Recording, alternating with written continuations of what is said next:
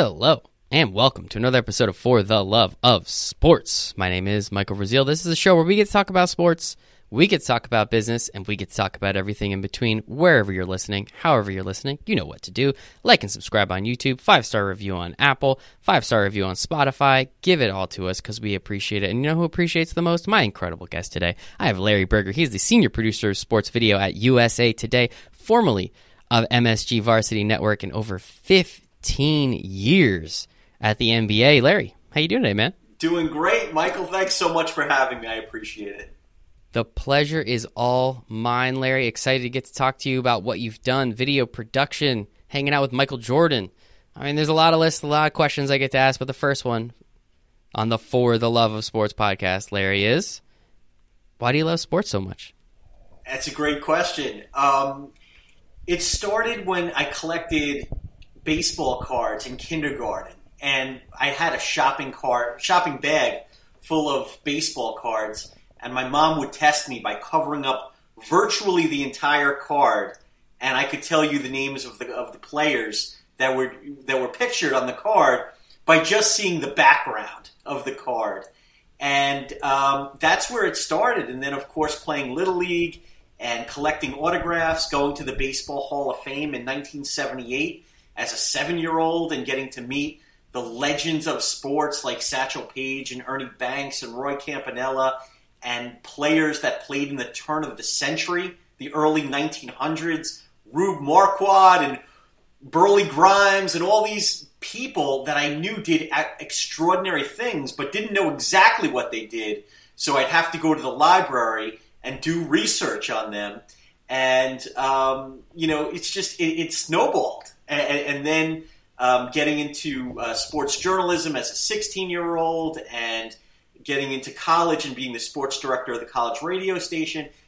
It, it's really one of the very few things I'm good at is sports and sports knowledge in particular, and uh, it's just been a passion of mine for for as long as I can remember too humble, man. I'm sure there's a lot of things that you're good at. Don't ask your wife, but yeah, I'm sure there's a lot of good things that you're very good at. And I'm kind of curious. Let's start the conversation there on the sports media side. Everybody, right? What 15 year old, what 16 year old doesn't want to talk about sports for the rest of their life, right? It sounds awesome. Sounds easy. They see Stephen A. Smith on TV, they see a Sports Center anchor. What kid that watched Sports Center wasn't like, that's the coolest job on earth? I want to do that.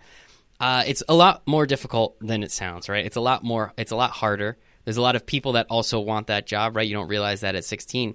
What was it at a young age that actually pushed you to say, this is what I want to do? This is how I want to shape my life. When everyone else is watching sports, I want to be there. I want to have to I want to get the opportunity to report on it. Where where does that come from? Michael, it comes from really having laser focus on wanting to do something that I love, that I'm passionate about and figuring out a way to make it happen. And you know, you, you hit the nail on the head. It's supply and demand. The amount of people that want to get into this profession and make a nice living and travel the country and sit down with their sports idols and talk to them about sports. It's it's it's the numbers are outlandish. And um, you know, again, maybe we can get into it a little bit later on but it's about creating an edge for yourself. How are you going to distinguish yourself from the thousands? And I mean thousands. I don't say that I don't say that metaphorically. I say that literally. How are you going to separate yourself from the pack? And it's something that I work very hard at in trying to figure out how am I going to separate myself from the pack. It started at a very early age, and, and, and now you have to start it at at an even earlier age so I, I mean, you know, I have a six-year-old son, and I'm already uh, starting to get him um, into that mindset about how to get those that are the decision makers to become emotionally vested in his success. And it's pretty early. He's six, like I said, but it, but it's a good lesson to uh, to start on as early as possible. I 100% agree. So I don't know if, uh, oh, shout out Ross, by the way. He's incredible. Got me this interview. He always gives me the best interview, so I appreciate him for that. I don't know if Ross told you, but I actually wrote a book on how to get a job in sports. because I had no idea how to do it. So I said, well, I've had, you know, 250 plus interviews. Why don't I just take some of the awesome conversations I've had with these people, put it into a book so you can go and get it on Amazon. I also put it for free in the show notes. It's called Winning in Sports Business. And I completely agree. I go and speak with colleges. I have an aspiration to be a college professor because I want to share all this information. And I totally 100% agree. You have to do something, right? You call it an edge. I say you have to do something different. You have to be, everyone's going to have a good GPA. Everyone's going to come from a good school. Everyone has a cool uncle that works at Bank of America. Everyone, right? The list goes on and on, and you're 100% correct. It is thousands and thousands of people that want these jobs. How are you going to separate yourself? And personally, how I did it was I had this podcast, right? Like I just continue to talk to people and continue to talk to people and grow the network. I think that's extremely important. So I think it's really interesting that so many people, and sports media is, e- is an even different beast than I guess you could say the rest of the sports industry, right? The rest of the sports business side of things, outside of being an athlete, it's a little bit more. Um, it's a little less, I guess we'll just say. It's a little less. Sports media is a lot. You're always on. You always have to do something. You're always getting to be there and always having that opportunity. How how did you deal with and how do you teach students, your son, anybody on dealing with that mental grind because it is, you know, at 24, there's so much burnout already in this type of industry because hey, for broadcasters, you know, it's I love baseball, but if I called the Somerset Patriots baseball game every night and my aspirations was to call the Yankees, it's going to get tough after 4 or 5 years of doing that, making 20 grand a year, right? Like how do you how do you help students? How do you help young people? How do you help career changers understand just the mental grind of this entire entire thing? Well, first of all, let me say I am a big Somerset Patriots fan because my, Really? my, my son loves Anthony Volpe, and Love it, um, love it, love it. He's uh, my son was actually in a video with Anthony, Anthony Volpe where Anthony asked my son for an autograph, and it got about four hundred thousand views. But I understand where you're coming from, a hundred percent. And the other thing that I would, would agree with you on is about colleges and, and learning. And, and I, I'm not sure that colleges really explain the whole process. You know, it's more so about be the best you can be and be the best producer and editor and host and all that sort of thing. And, and, and I find that a lot of college students are putting all their eggs in that basket of being the best at, at, at- at the profession, when in reality, that's just a part of the equation. It's about relationships and who's going to go to bat for you and who's going to give you an opportunity and, and, and where are you going to, how are you going to break in? And that doesn't always go, or shall I say, it very infrequently goes to the, the, the person that is, you know, the Albert Einstein of sports video production. You, you, you know, you know what I'm saying? So I think that that's an interesting point. But you talked about burning out at a very early age. I understand why it happens because looking for a job in this profession is constant rejection, constant no. Can can you do this? You, you know, can I can I work for you? No. You know, can, can I? What about this? No. And, and I find that the difference is in college, the professors and those that you're around try to figure any way possible that your idea will work. And and, and like it has potential and you know you can you can do it you can make it work. And then you're in the real world and it's you know the decision makers are telling you every possible way that your idea your hypothesis your skill set won't work. Complete opposites. And um, you know you talked about um, i think you alluded to mental health. And um, as a 24 year old if you're not making your way in this profession you really have to understand that that's more par for the course as opposed to abnormal. It's nothing personal. And you really have to um, take inventory of your emotions and, and address them. And, and don't just hide them because they are real, they are legit, and if you don't deal with them eventually, it's going to lead to more serious mental health issues, depression, anxiety, th- those sort of things. What I've found is, um, and of course, I'm not a 24 year old looking for for a, a, a job, but you know, when I get to those points, like everybody does, that I'm feeling a little anxious or I'm getting a lot of rejection, I volunteer. That's what I do. And that helps me mentally. It helps me to work with others and help others. And it, it, it really puts me in a better um, frame of mind. But but getting back to your original point, it's it comes with the rejection over and over and over, and we're human. you know, we don't like rejection all the time. So um, I think it's very important that you really understand that what you're feeling is normal, but you do have to go through the correct processes of dealing with it and, and effectively dealing with it. And in that way, you can avoid, um, you know, serious mental health issues. Yeah, hundred percent agree. I mean, it's definitely something that has to be on the forefront, and it's definitely something that you need to talk to.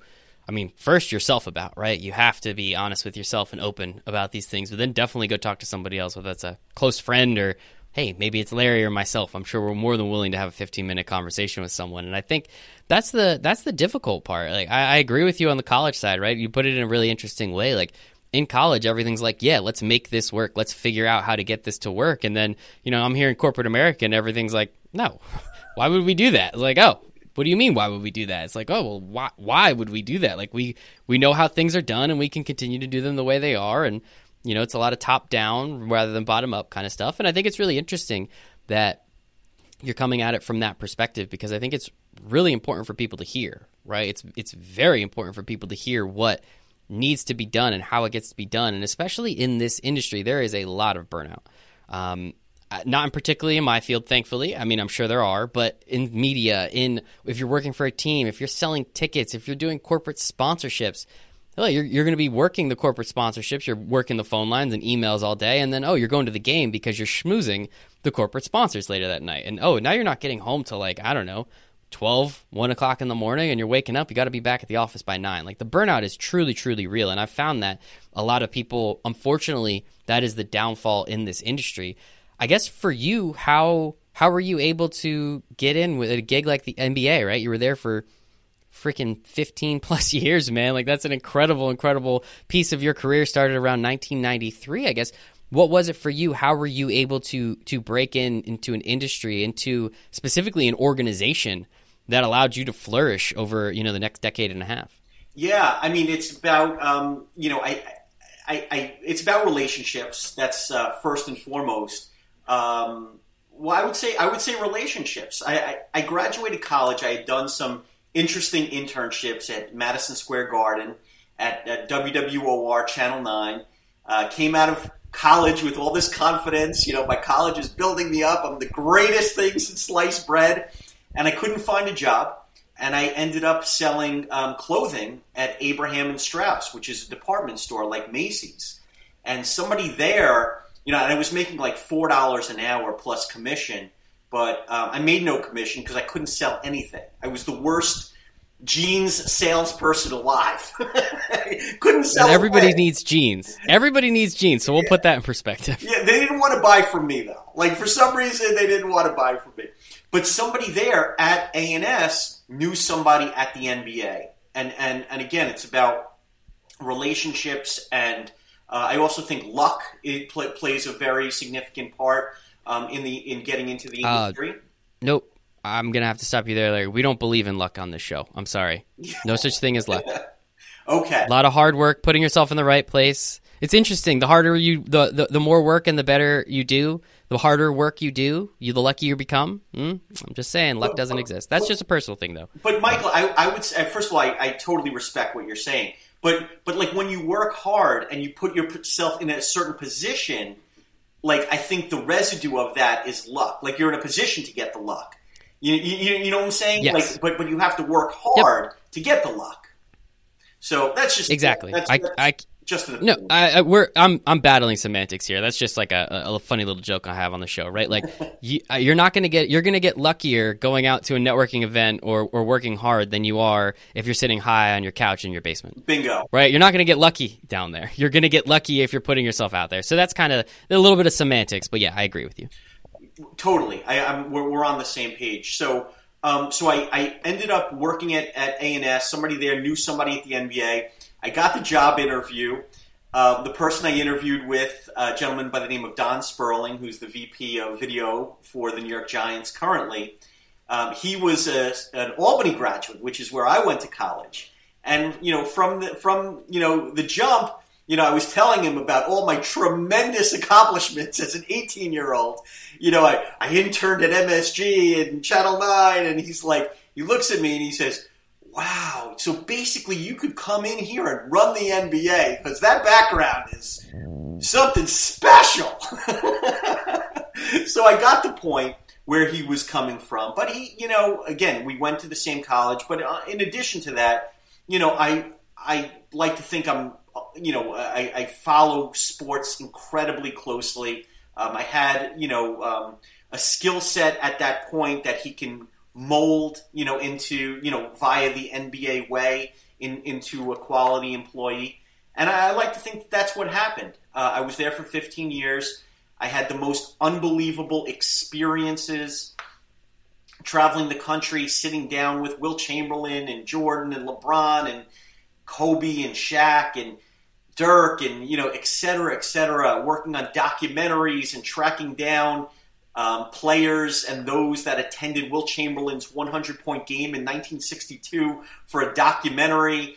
And um, just the experiences were incredible from a basketball fan's perspective, but also being able to learn how to treat people and be treated and carry a conversation in an interview.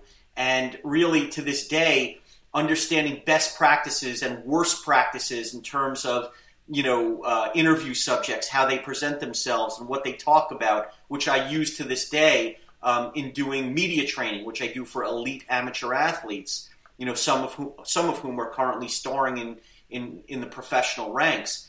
It was just a tremendous experience, and like you mentioned, I started in 1993, and it was very difficult to get a job then.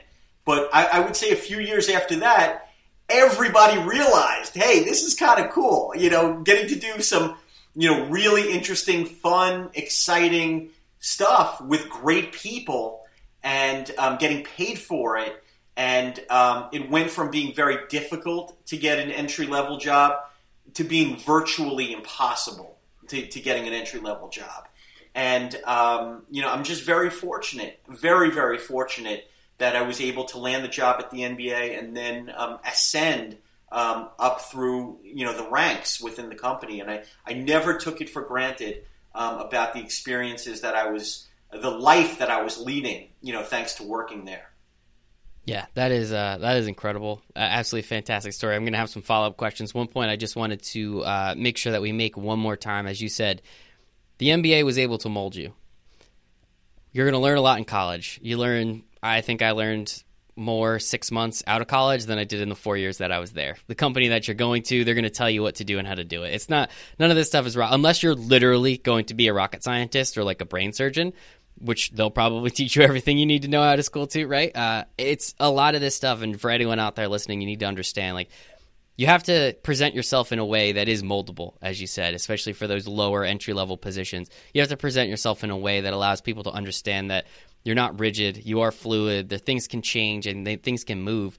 I guess in those first few years, especially going back to again 1993, what was it like in the beginning? Because video production and and documentaries, all these things weren't quite what they are now, right? There's so many advances, and now there's like a documentary for any subject you could think of. But back then, and specifically in the NBA, right? There's always the famous like, well, in the 80s, the the the NBA finals were tape delayed, right? Like that's whoa, okay. Like when you put that in perspective, that was only 40 years ago that the NBA finals, the NBA finals were on tape delay, meaning nobody cares. And you're in 1993, so you're a couple years out of it, right? This is the beginning of the Jordan era. Magic and Bird just did their thing. What was that like? What was the energy like, and what was what was that environment like to be in? As you said, it got really cool. Or a couple years later, it got really cool. But what was it like to be able to learn in that type of environment in a essentially an upstart league in a in a medium that really wasn't as fleshed out, especially as as it is now.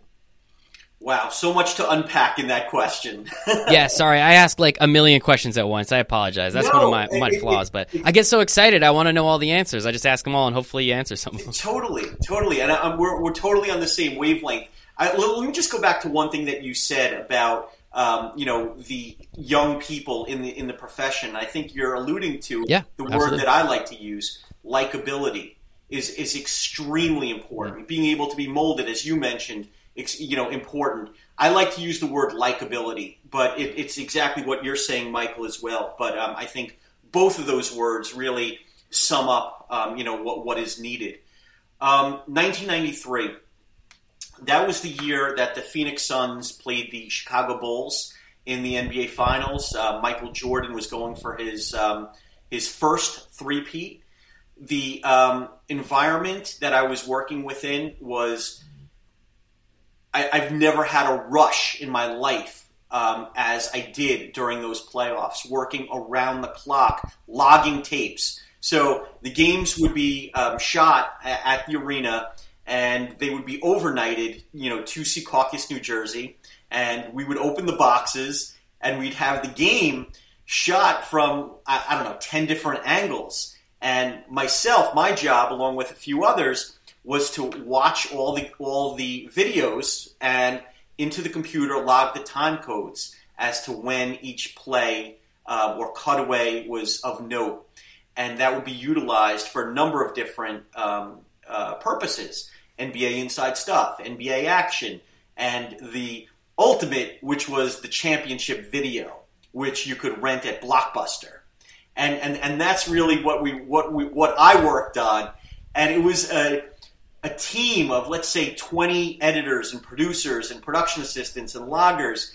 And the energy was off the charts. And the creativity and the sharing of ideas and the sharing you know of the senior level uh, people with the with the junior level people, and and it was just it was incredible, and and and it's all um, revolving around creating content with Michael Jordan dunks and packs and three pointers and Charles Barkley on, on the Suns and Richard Dumas. I don't know if you remember him, but he was a star uh, for the Phoenix Suns at the time. He had a very short lived career.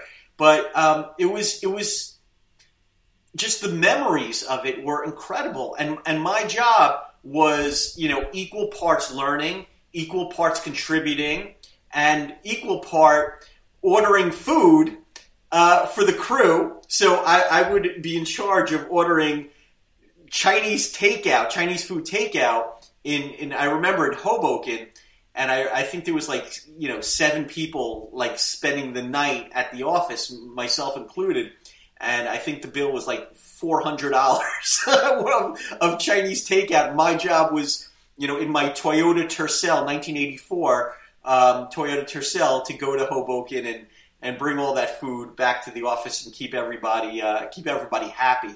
But um, we didn't realize the hours that we were putting in. It was just um, you know, just trying to be on the cutting edge of creativity, finding the best elements possible, you know, for all the different um, shows that we were producing and and the home video, and um, above all, being a part of a team with one goal in mind and everybody rowing in the same direction. And it was special. It was absolutely a very special time. What is it like when an employer like the NBA empowers you to be able to utilize that creativity. And as you said, the senior level, the entry level, being able to kind of be on that same wavelength. What is it like when you're allowed to freely do what you were hired to do? I feel like so many people are hired to do things and then they're not allowed to make the decisions. It's like, why'd you hire me then? What was that like? Well, I mean, it was within, within um, you know, within reason, within reason, and, and, and, there was, you know, executives that would, would check everything. But you're right, Michael. Um, I mean, it really was. Um, you, you, you know what it is? I, I, I kind of use this expression for a number of things. It's like making chicken parmesan. You know, you can't mess it up. You know, do you want to use the Michael Jordan crazy dunk with his tongue out from the free throw line, from the low foul line angle? Do you want to go high tight? do you want it, do you want it from the opposite angle? You, it's like chicken parmesan. You, you know, it's it's it's fried chicken, it's sauce and cheese. You can't mess it up. Hopefully that answers your uh, question. it, it doesn't, but I love that answer. That is absolutely fantastic, and I think it's just important that you know. it, you're making it sound very easy, but as you said, there's long hours. There's a lot of work that is going into this, and you're doing a lot, which I think is pretty funny. And the glamour of getting to drive to Hoboken to pick up all that Chinese food. I mean, now I want Chinese food for dinner, but I think we're making some tacos tonight. But I just think I think it's really important for people to understand like those entry level jobs. There's there is the picking up the Chinese food aspect of it. But then there's also the opportunity that you can go back and look at that 1993 tape and you could say, I did that. That's me. I, I picked that shot right there. As you said, it's, you know, there was only so many shots and they all look great, but you still picked that one. And I think that's kind of cool, especially in the world of sports, that young people get the opportunity to do those things. Like I see things on ESPN and I've seen things other places. I'm like, well, I put that there. That was me. I did that. And I think it's really cool. And then that, that, that fulfillment, that opportunity that comes with it. Not too many other industries give you that, especially at a lower level, uh, entry level position, which I think is pretty cool. And your time at the NBA, again, it spans a very long time. Um, when did you get into the interview side of things? When did you get into the content? I guess we can call it. I don't know what you guys called it back then. We call it content now. I don't know what you guys called it back then. When did you kind of transition over to the producing of that type of content and working on the longer form, the interviews, the the one on ones, the working directly with players, that aspect of the business? Very soon after I started, they, there was a great um, uh, progression that they had. You started out as a logger, then went to production assistant, then went to editor, then associate producer, then producer, then senior producer. There was a path, and and very soon after um, I started, um, I was sent to work for NBA Action which was a weekly highlight show, one of the longest running um, highlight shows in the history of sports television. And um, it was it was a perfect match for who I was. Basketball, sports, like rebounds per game, points per game. You know, it wasn't you know about um, you know some of the other things, which um, you know it, it was it was really focused on the nuts and bolts of basketball we were very fortunate that our office was in Secaucus, New Jersey, which was literally three miles from the Meadowlands, which is where the Nets played, and a little bit further from Madison Square Garden, where the Knicks played. We were virtually in the center of the two places, the the Izod Center or the Byrne Arena, whatever it was called there, where the Nets played, and Madison Square Garden. It was a short drive to either one, and my, you know, from a very early stage of my career, I would go with a camera person to both of those arenas and interview whoever I wanted in, in, in the locker room about the different topics. So, you know, it's, it's, you, you get, you, I got thrown right into it, right into it. And, you know, to this day, I relish those experiences and love to roll up my sleeves and and and, and inter- interview the athletes and edit and create the content it never leaves you you know for as long as you've been in the profession and you know you get more into managerial roles and you know less and less you know on the front lines. But to me that was an extremely special time. And being in the locker room for the pregame speeches with my camera person to interview the the coach you know talking to the players and detailing their game plan and being in there for halftime at, at NBA All Star and, and, and in the locker room for the finals and to have the um, headphones listening to the, um, the feed of the players that were mic'd up and to hear their conversations unedited, live. You know, it's it's magical. You know, for a sports fan, it's magical. And I really got that unbelievable opportunity at a very early stage of my profession, and you know also got to you know cover the finals every year, the All Star every year, the Hall of Fame inductions, the draft. You know, got to cover that you know virtually every year, doing it alongside unbelievable people, unbelievable teammates, and, and it was um, you know I hate to say this again, but it was a very special experience. Don't don't ever stop saying it. Let people know. Magical. I love that when you use that word because if you could give me that feed, like while I'm sitting on my couch listening, I don't want to listen to the announce. I mean, the announcers are great, but yeah, give me the player mic'd up feed. Oh my god, oh my god, that sounds like chills down my spine. That sounds absolutely incredible, especially in a game like the All Star Game too, where they're having a lot of fun, they're doing their thing. Like that sounds great. But also give me like Game Seven of the Eastern Conference Finals or something. You got two teams just slugging it out. I I would I would pay money for that. I don't yeah. know why. Why can't I pay money for that yet? I guess that's my next question, Larry. No, I'm kidding. Um, I think it's I think it's really awesome, and I think one thing that's also really interesting is the NBA is always really looked at as a very progressive league, right? They're always looking to push the boundaries. They're always looking to change things. They're always looking for new and interesting ways to get things different. How what was that like over the 15 years that you were there? How much of that came through in the the ability for you to do, you know, as we were saying before, like be creative. Do what you want. Rather than you know the NFL is very like protect the shield at all costs nothing you can do. The NBA is always like let's play a game in China. Oh you guys want to go to India? Let's go there. Oh we want to get into crypto sponsorships. Oh jersey patches that sounds pretty easy. Let's make some more money. Like how much did that come out like in the sport? We can see it. How much did it come out on on your side of the business where you're producing this content these videos and trying to get even more creative and find new avenues to engage the fans yeah, I mean, I think that, that that's de- definitely um, a part of the NBA. I, I, think that I think it's we're in a different world in, in some regard.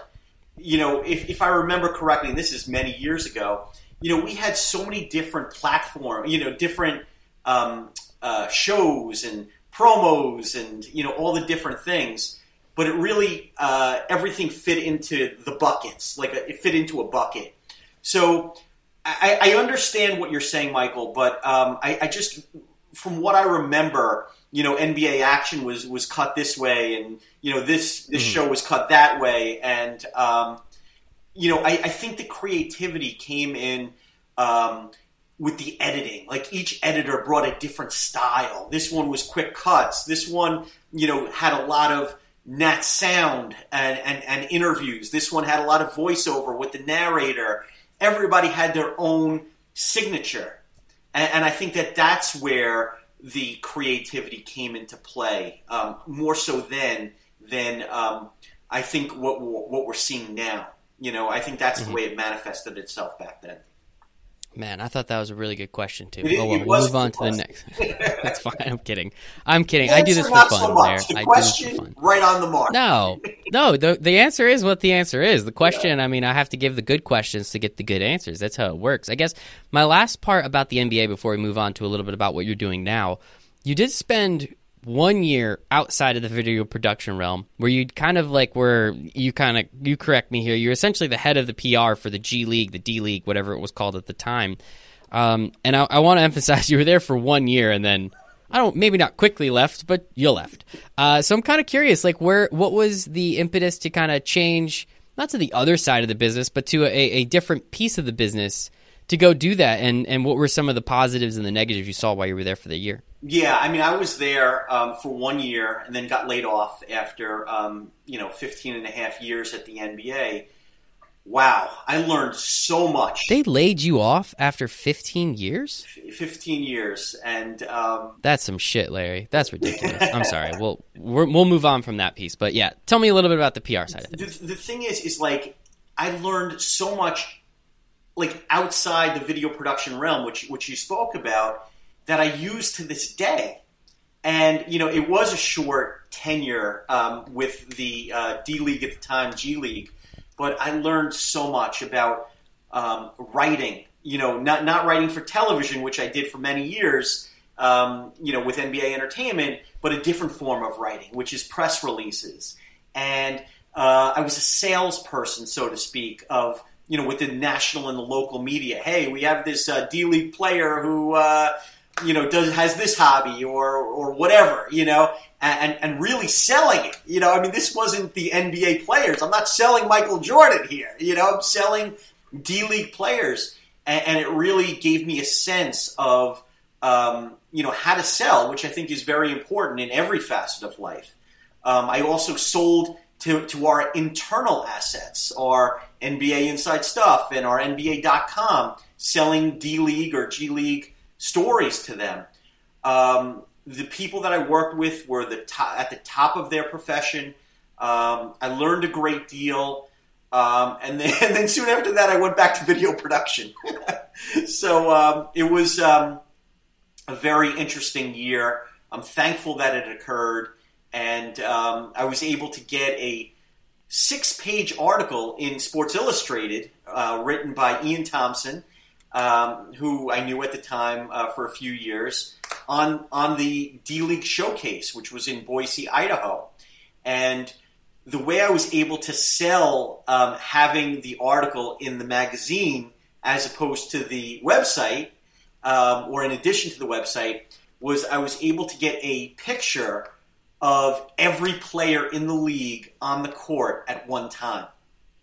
And that that's how it was uh, basically from my perception, it was like if I could get this picture, if I could coordinate this picture, I could get it in the magazine. And somehow I was able to do that. Every player in the league on the court at one time. And um, uh, yeah, so that that was the highlight of my D League PR experience was was getting that six page article in Sports Illustrated. I'll never forget it. Eli Manning was on the cover of that Sports Illustrated magazine. But but that that, that was that, uh, that was um, one of the highlights. Another one was being a um, you know sort of a spokesperson for the league, being interviewed on radio uh, networks. Um, you know, a few radio networks and. Uh, and really learning another side of, of the business. And again, like I said, I, I use those um, experiences and the skills that I gained in that one year. I, I, I, I utilize it to this day. Absolutely, yeah. As you're saying, selling was a big piece of it. Understanding the like, right? You you come from the other side of the media, so now you understand why all you know who's pitching and why they're pitching and what these ideas are, what these stories are. And I think it's really interesting that you were able. It was just a quick detour. You got right back on the highway though, which is pretty important. But you got to learn, as you said, along the way, which I think people need to understand. Just because you're in video production doesn't mean you can't take a pit stop in PR for a couple seconds to understand why all these people keep sending you these damn emails, right, Larry? They keep sending you the emails let's figure out why they keep sending them. I think that part's pretty important. So I do want to obviously talk about what you're doing now. Uh, one more time, I want to make sure I have it right. Senior producer of video, a sports video at USA Today. Uh, sounds important. I mean, seniors in there, producers in there. Sounds really cool. You got sports video. But what exactly do you do, Larry, and, and why do you love it so much? Sure. Well, actually, there was one uh, stop in between USA Today and oh. the NBA. I worked at MSG Varsity, which was a network owned by Cablevision devoted to high school sports. And there I yep. got to produce a, a documentary on Karl-Anthony Towns when he was a, a sophomore in high school, and um, that was a, that was a tremendous experience and a great you know great many stories emanated from that relationship. But at USA Today, like you mentioned, I'm a senior producer. Have been there, I think, seven or eight years. Um, early on, um, I got to do a lot of interviewing um, some on camera work, um, nat- naturally, you know, naturally on camera. Um, you look great. but uh, thank you. But um, I got to interview um, Wayne Gretzky and Jim Kelly and Steve Young and Adam Silver and Karl Towns and so many others, and, and it was amazing. I did. Um, I hosted Facebook Lives. You you remember Facebook Lives? And I do. Um, yep. You know, interviewed Arthur Blank right before his team, uh, right before he took off for the Super Bowl when his Falcons were in the Super Bowl, and um, it was a tremendous experience. Um, like I said, rolling up the um, uh, the sleeves and, and, and, and doing you know the the video production work, the interviewing, the editing, that sort of thing. What I do now is is equally exciting.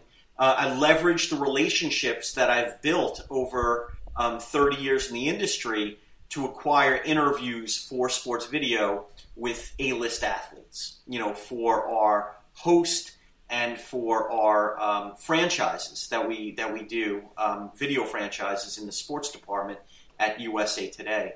And uh, like you mentioned, with the um, the pitches and the emails from PR people, I, I, I, try to answer every one of them, and some of them are outlandish. You know, we would never do it, um, but I try to answer as many as I can, and, and the volume is is very high.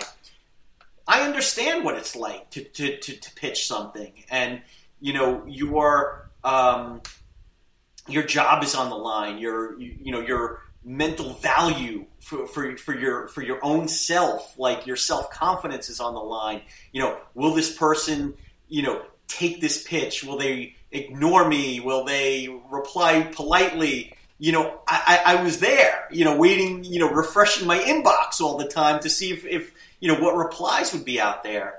But but generally speaking, um, you know, we we've been very fortunate to to get some some interviews with some great athletes. Um, you know, if you could see right behind me over here is uh, my interview with um, with Connor McDavid and Dale Earnhardt Jr. is here. How am I doing with the uh, with the pen pointing? Great, actually. Good, right? It's like you've done this before. Um, Jack Hughes, uh, Muggsy Bogues, Dom- Dominique Wilkins you know, it's we've really been extremely fortunate to be able to get these, um, you know, these top flight athletes, and it comes from, uh, you know, what I think is producing, you know, good quality content, and and when applicable, um, you know, not shortchanging the sponsor that they're there to promote.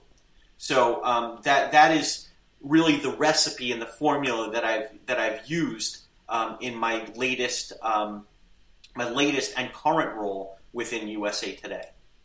I love it, and I think it's really important um, from from a perspective of understanding network. Right, you talked about your 30 years of experience and, and speaking with people and building that network. And I'm sure you didn't, you're too nice of a guy. You haven't burned too many bridges in your life, right? And then having the ability to then come back and say, hey, like, we have this media powerhouse of USA Today. Like, poll, you know, I don't know, anyone between the age of like 30 and 60 and ask them if they know what USA Today is, I'm sure the yes is going to come up more often than the no, right? So the opportunity to talk to these athletes and say, hey, we can, you know, you you can come on, your sponsor's going to be happy, your brand's going to go up, their brand's going to go up, and we're just going to have a great conversation, right? It's it's that simple. And when you can sell something, as you were talking about, that you truly believe in, which is something that you've been doing for so long, so I'm pretty confident you believe in it at this point that ability to create high quality content, to have an engaging conversation that people actually want to pay attention to. Sounds like you're living the dream, Larry. Uh, yes, I, I, I, I, feel like I am, and, and, I think like the way you put it is is, is spot on. Um, you know, in dealing with the reps for the the top flight athletes, and, and I think it's um, there's a couple of other things that come into play. Likability, I think that's an extremely important important. Back to uh, that word. Uh, yeah, hundred percent. It's one of those words I, I, tend to use a lot, and also no surprises. I, I, I think that that's very important. Um, no surprises. Here's what we want to talk about. I can't give you the questions. I can't tell you, here's our first question, here's our second question, here's our third question. Can't give you that.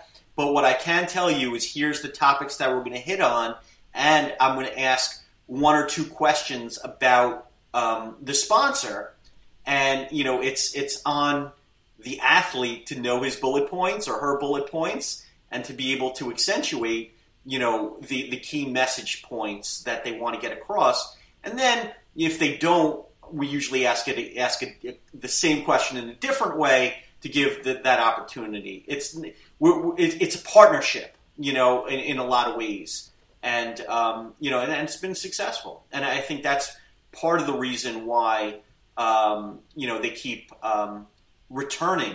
Um, you know, you talked about Ross. Ross is fantastic, and, and he has supplied us with some tremendous uh, interviews. And, and, and, I like to think that it's um, you know partly um, you know likability, and partly he knows what to expect. You know, and I, I think that those are two very important um, characteristics and, and, and also, you know, from, from a personal perspective, you know, I feel like I've, I've learned so much and I keep learning. You know, like you mentioned, I started out at the NBA as a producer. You know, I didn't do this, you know, but, you know, like I, I didn't do PR, but you learn and you keep filling your, your toolbox with, with skills and knowledge and relationships and, you know, all these different important things that you, that you call upon no matter what you're doing or who you're doing it with. It's called experience. And, and I think it's extremely important. And, and, knowing what to do and what not to do. You know, it, the, the, what not to do is, is, is equally important. And, and, I, and I spoke about it a little bit earlier about the media training that, that I do. And I do it because it's therapeutic for me as well as a learning experience for the athletes and, and, and, and whoever else takes part in the media training. I also work with um, some um, business executives as well. But but it's like I, I, I've lived so much, and I see what works and what falls flat. You know, the athlete that said education means nothing to that to that person, and all they wanted to do was get to the pros. You know what? They a lot of pros probably think that, but that's not you know a, a, best practice.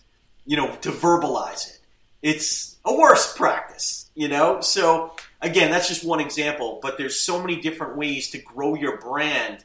Um, one another way is respect for and knowledge of those who came before you. You know, it's it's a simple way of of connecting better and gaining likability. So basically, um, you know, me being able to express some of these things that work and that don't work is is is helpful to them, and it also makes me feel better that I'm being able to utilize a lot of these um, uh, important lessons that I learned, and it's not just you know for waste. It's not just wasting away. It's being it's being utilized.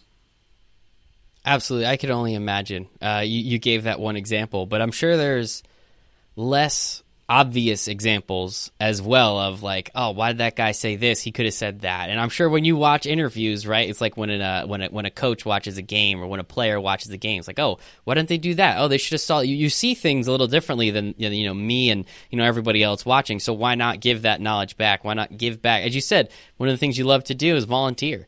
I mean, I hope you get paid for this, but essentially those guys are going to get paid a lot more money than you hopefully one day larry right and, and, it's understanding that that's a big piece of it be dealing with the media is a big piece of it. If you have the media on your side, you have a lot of people on your side. If you don't have the media on your side, you're Kyrie Irving, right? Like it's it's like super easy to understand and see that, like just very obviously. And and I think a lot of athletes are starting to become more privy to that. A lot of athletes are starting to understand that this is this is a skill. This is something that you can work on. This is something that you can get help with. And it is something that you need to do because if you plan on and expect to be as big as you will be, ex- business executives as well, right? Same thing. Yep. A lot of people are going to be paying attention to every single little word you say. So you better have everything.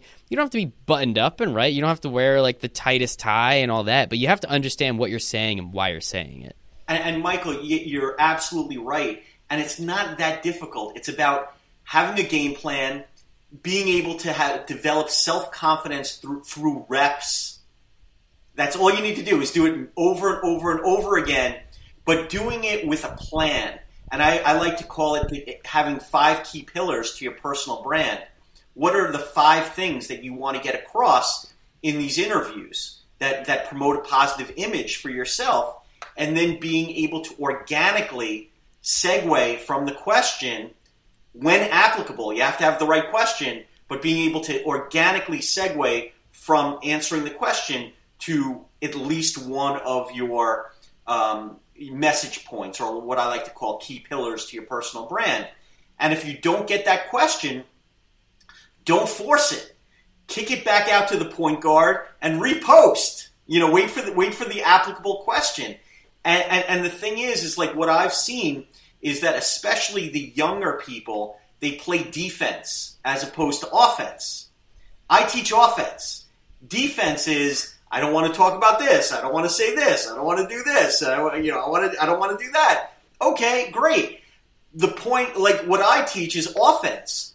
How are you going to promote a positive image for yourself by saying what you need to say, not avoiding the things that you, you not just avoiding what you shouldn't be saying. But what, what should you be saying playing offense? And again, self confidence is the most important part, and that comes via reps. I love it. And you got another rep in today. We're about 50 minutes into this thing. Larry, I, I have to ask it now. I want to do a little inside baseball. What are your five key pillars? Oh, you're really putting me on the spot here. I hey man, you brought it up. If it's my job to ask what those are, right? Like I feel like if I don't ask, the people are going to be wondering. I just want to give them the info. Five key pillars. I'm going to come up with it on the fly. And Michael, I, I appreciate you you putting me on the spot, putting me on the spot like this. Um, passion for the industry.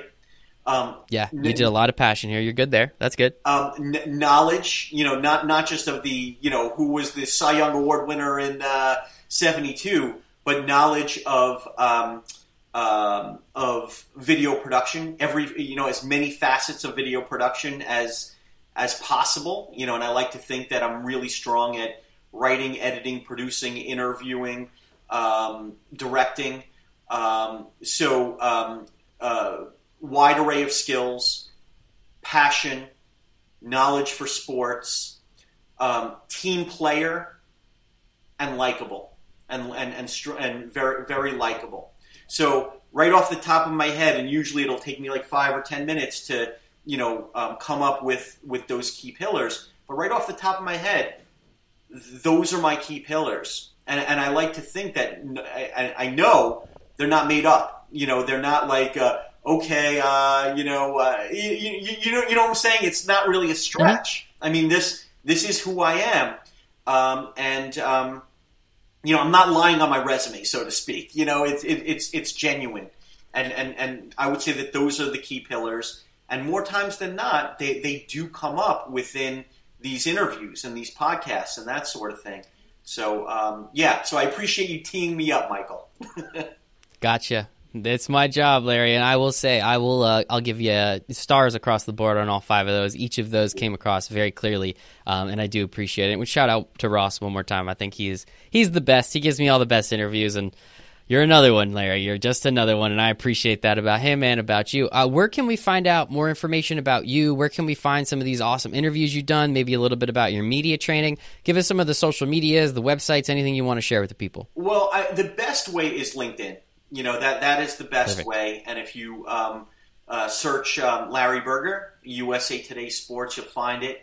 And you talked about it earlier. Um, you know, having a few minutes to talk to anybody who's interested in, um, you know, bouncing some ideas off, off, of us, and you know, um, wanting some insight or whatever it is. I'm always available. I, I love it. It's my passion. I would love to hear from any of your listeners and um, anything I can do to help them, I'm, I'm, more than happy to do that. So LinkedIn, Facebook, um, th- th- those are the two uh, ways to get in contact with me. LinkedIn's my favorite, so I'll make sure uh, to add yours to the uh, the show notes for everybody. So I do appreciate that. But Larry, this has been fantastic. I really appreciate your passion. You're a very likable guy. Your knowledge is off the charts about everything about sports, about video production. It's been fantastic to see and hear and, and learn from you. And I think it's awesome for anyone else that's out been out there to be able to enjoy this one as well. So. Uh, thank you for your time, you and everybody listening. Time's the only thing we don't get more of, so I appreciate you giving me a little bit of yours. I'll make sure to put your LinkedIn bio in the show notes for everybody. But other than that, this has been great. Thanks so much, Larry. Michael, I can't thank you enough. Have a have a wonderful day. Thank you so much. Pleasure's all mine. Bye, everybody.